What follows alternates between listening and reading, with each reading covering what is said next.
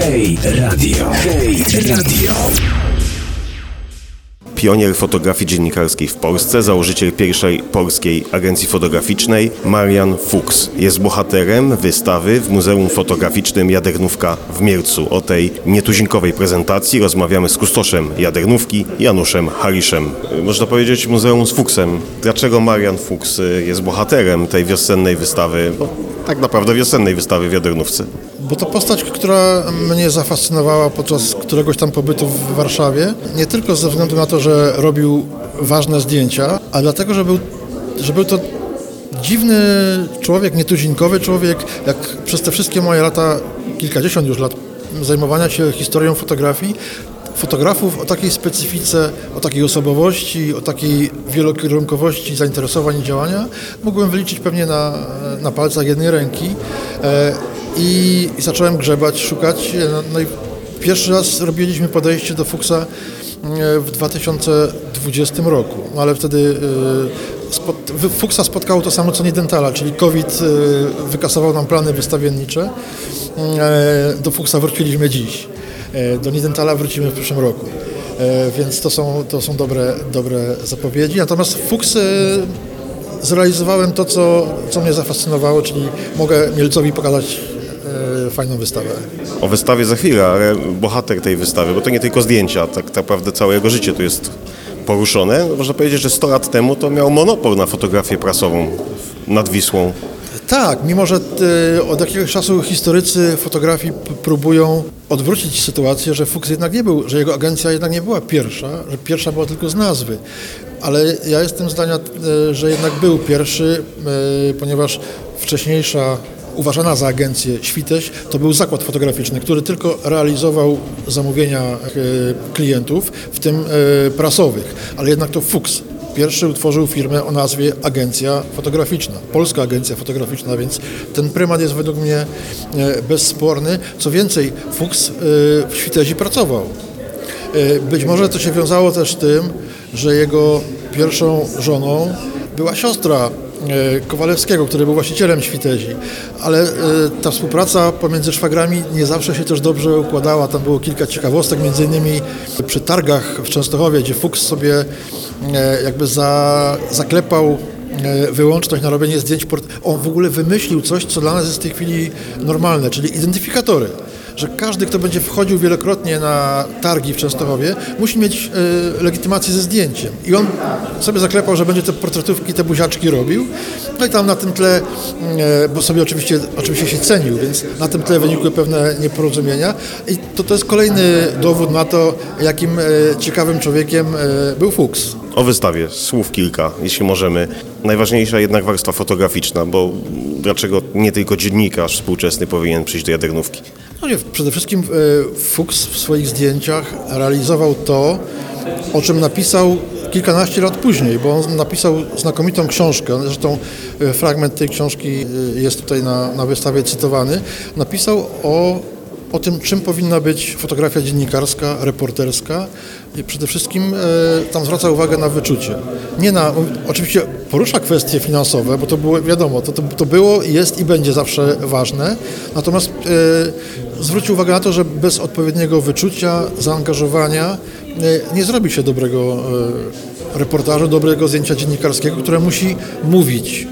To musi być temat, to nie może być byle jakie pstryknięcie. I to, i to widzimy. Widzimy jego niezwykłą wszechstronność, bo robił reportaże uliczne z pogrzebu, nie wiem, ze spotkania chociażby Piłsudskiego na, na moście Poniatowskiego przed, w dniu przewrotu majowego, ale robił też znakomite portrety, choćby portret Sienkiewicza, czy kilka portretów Marii Dąbrowskiej. Oprócz tego był bardzo wnikliwy. Jeżeli zrobił piękny reportaż ze sprowadzenia szczątków Sienkiewicza do Polski w roku dwudziestym czwartym, to idąc jakby za ciosem, pojechał do Oblęgorka, żeby sfotografować to miejsce, które z Sienkiewiczem jest związane nierozerwalnie, porozmawiać z rodziną i to się, ten reportaż się również ukazał w prasie. Znakomity portret Piłsudskiego przy ulu, taki nie... powiedziałbym niesłużbowy, niezawodowy, niepolityczny, tylko y, marszałek Piłsudski oparty o płot nad ulem z papierosem y, w ręku, y, refleksyjny bardzo. Czy, czy wiele zdjęć na przykład z głodujących robotników w Warszawie. A z drugiej strony niesamowity nos na przykład przy procesie Ryty Gorgonowej, gdzie drążył temat nie tylko podczas rozpraw sądowych, ale później odwiedził Gorgonową w więzieniu. Jest piękne zdjęcie Gorgonowej z córką, która się już urodziła w więzieniu, Ewa, który zresztą Zaręba nie uznał. Ale tak dodam jako ciekawostkę, że ta córka Gorgonowej jeszcze żyje, wnuczka również, i one obydwie w dwa tysiące piętnastym roku rozważały wznowienie procesu Ryty Gorgonowej, żeby udowodnić, że ona jednak nie była winna tej, tej zbrodni, więc te historie, które gdzieś tam Fuks dokumentował, czy, które, czy którymi żyła ówczesna Polska, czasami dostają drugie życie, zresztą tak samo jak Fuks dostał drugie życie w wieku dwudziestym pierwszym. No i o samym Fuksie też troszkę więcej niż, powiedziałbym, klasycznie na wystawach w Jadernówce, bo trochę dokumentów, trochę faktów o nim świadczących. Tak, ja na otwarciu mówiłem, że to nie jest wystawa zdjęć Mariana Fuksa, tylko to jest wystawa o Fuksie. Wiemy o nim dużo, ale powinniśmy wiedzieć więcej, natomiast mamy jego wspaniały dokument, jego intercyzę z drugą żoną, która zawiera cztery, pięć stron prawie tekstu, w których ta żona wymienia wszystko, co wnosi do, do związku. Fuks nie wnosi nic. On się po prostu pod tą intercyzą podpisuje i jest mężem, mężem żony. Fakt faktem, że jak Fuks zmarł w tysiąc dziewięćset trzydziestym piątym roku, to ona przejęła firmę i tą agencję prowadziła jeszcze przez cztery lata, aż do, do wybuchu wojny. Ale wiemy też, że Fuks był wielkim miłośnikiem rowerów. Fuks był wielkim miłośnikiem samochodów. Fuks miał ciągotki do produkcji filmowych. To, że zarabiał pieniądze, to za, ale zarabiał je w różny sposób. Jako fotograf, jako portrecista, ale jako gość, który zatrudniał. Mówi się, że czasami w momentach szczytu ponad dwustu fotografów zatrudniał i obsługiwał zamówienia nie tylko z Polski, ale i z zagranicznej prasy, więc to taki, taki człowiek, człowiek, który też nie bał się ryzyka. No, wyprawa do Paryża na rowerach w czternastym roku, która się skończyła jego internowaniem, przez piętnaście miesięcy był internowany i proszę sobie wyobrazić, że przez te piętnaście miesięcy internowania Fuks nie leżał w baraku na, na pryczy, tylko dokumentował życie w tym obozie, bo to był obóz dla więźniów cywilnych internowanych po wybuchu wojny. Robił zdjęcia i na wystawie jest kilka tych zdjęć z tego obozu internowania. Więc to nie jest tak, że jak już wpadł w, jakiś, w jakąś sytuację, to pozostawał, pozostawał bierny.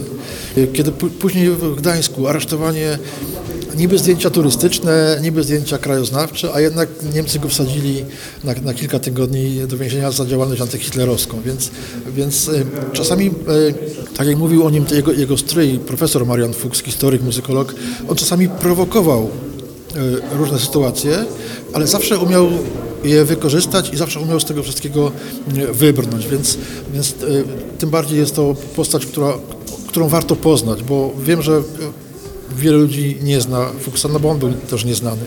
Więc to jest świetna okazja, żeby się z tym wszystkim zapoznać, a jednocześnie ta wystawa też pokazuje takie normalne, cywilne, robotnicze i polityczne życie ówczesnej Polski. Fuks zaczął fotografować w tysiąc dziewięćset piątym roku od zdjęć z rewolucji tysiąc dziewięćset piątego roku. Potem już zawodowo od tysiąc dziewięćset ósmego roku, potem wojnę polską, był z, z polskim wojskiem w dwudziestym roku wkraczającym do Kijowa. Potem oczywiście te, te pamiętne zdjęcia z Piłsudskim na moście Poniatowskiego. Byle jaki, umówmy się, byle jaki fotograf nie mógł sobie pozwolić, żeby stać w, w takim ważnym dniu dwa metry od Piłsudskiego i czasnąć zdjęcia jego i jego oficerom czekającym na, na spotkanie z prezydentem. Więc, więc to naprawdę, tak jak mówił Makuszyński, to był czort wcielony, który się wszędzie wcisnął, wszystkich znał. Trzy ciekawostki jeszcze przy okazji tej wystawy. E, kolejna dawka aparatów, powiedziałbym, historycznych, zabytkowych, odświeżone atelier i kolejny numer kuriera. Tak, e, chcieliśmy zrobić jeszcze więcej, ale e, zostawiliśmy sobie resztę now- nowości na Noc Muzeów. E, wyjęliśmy kilkadziesiąt aparatów. E, pierwotna myśl była taka, żeby to były same aparaty reporterskie, ale stwierdziliśmy, że zwłaszcza w międzywojniu nie było takich typowych aparatów reporterskich, więc pokazaliśmy zestaw aparatów od tak zwanych ręcznych z lat dwudziestych i trzydziestych poprzez e, prototypy e, lustrzanek też z tamtych lat, po poprzez lajkę, która była małoobrazkowym aparatem reporterskim, no wyjątkowym, to był, to był przecież kultowy aparat reporterski. Później troszkę produkcji radzieckiej i wreszcie aparat Pentacon Six to, to sprzęt, którym pracował między innymi Jerzy Jarosz czy Władysław Parkosz, nasi mieleccy fotoreporterzy. Znakomity aparat, ciężki jak cholera, ale zdjęcia znakomite. Później wreszcie wyjęliśmy z magazynu aparaty Polaroid, trzy sztuki aparatów do fotografii momentalnej. One się pojawiły na rynku w roku tysiąc dziewięćset czterdziestym siódmym, czyli już po, po drugiej wojnie światowej. Pierwsze były czarno-białe, dopiero w lat sześćdziesiątych się pojawiły kolorowe. Ale też chcemy, żeby młodzież, dzieci zobaczyły, jak ten rynek fotograficzny ewoluował.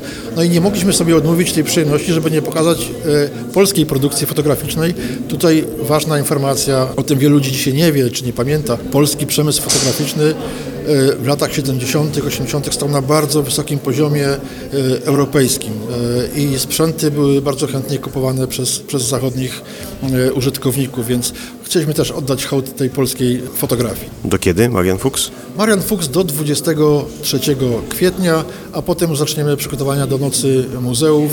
Noc Muzeów będzie też trochę reporterska, bo bohaterem będzie Tomasz Marosz, mielczanin, mieszkający obecnie w Niemczech, ale człowiek, który pracował jeszcze w Głosie Załogi, który pierwsze szlify poznawał z rąk Władysława Parkosza, czy Jurka Jarosza, więc myślę, że to, to na pewno będzie dużo zdjęć z W S K.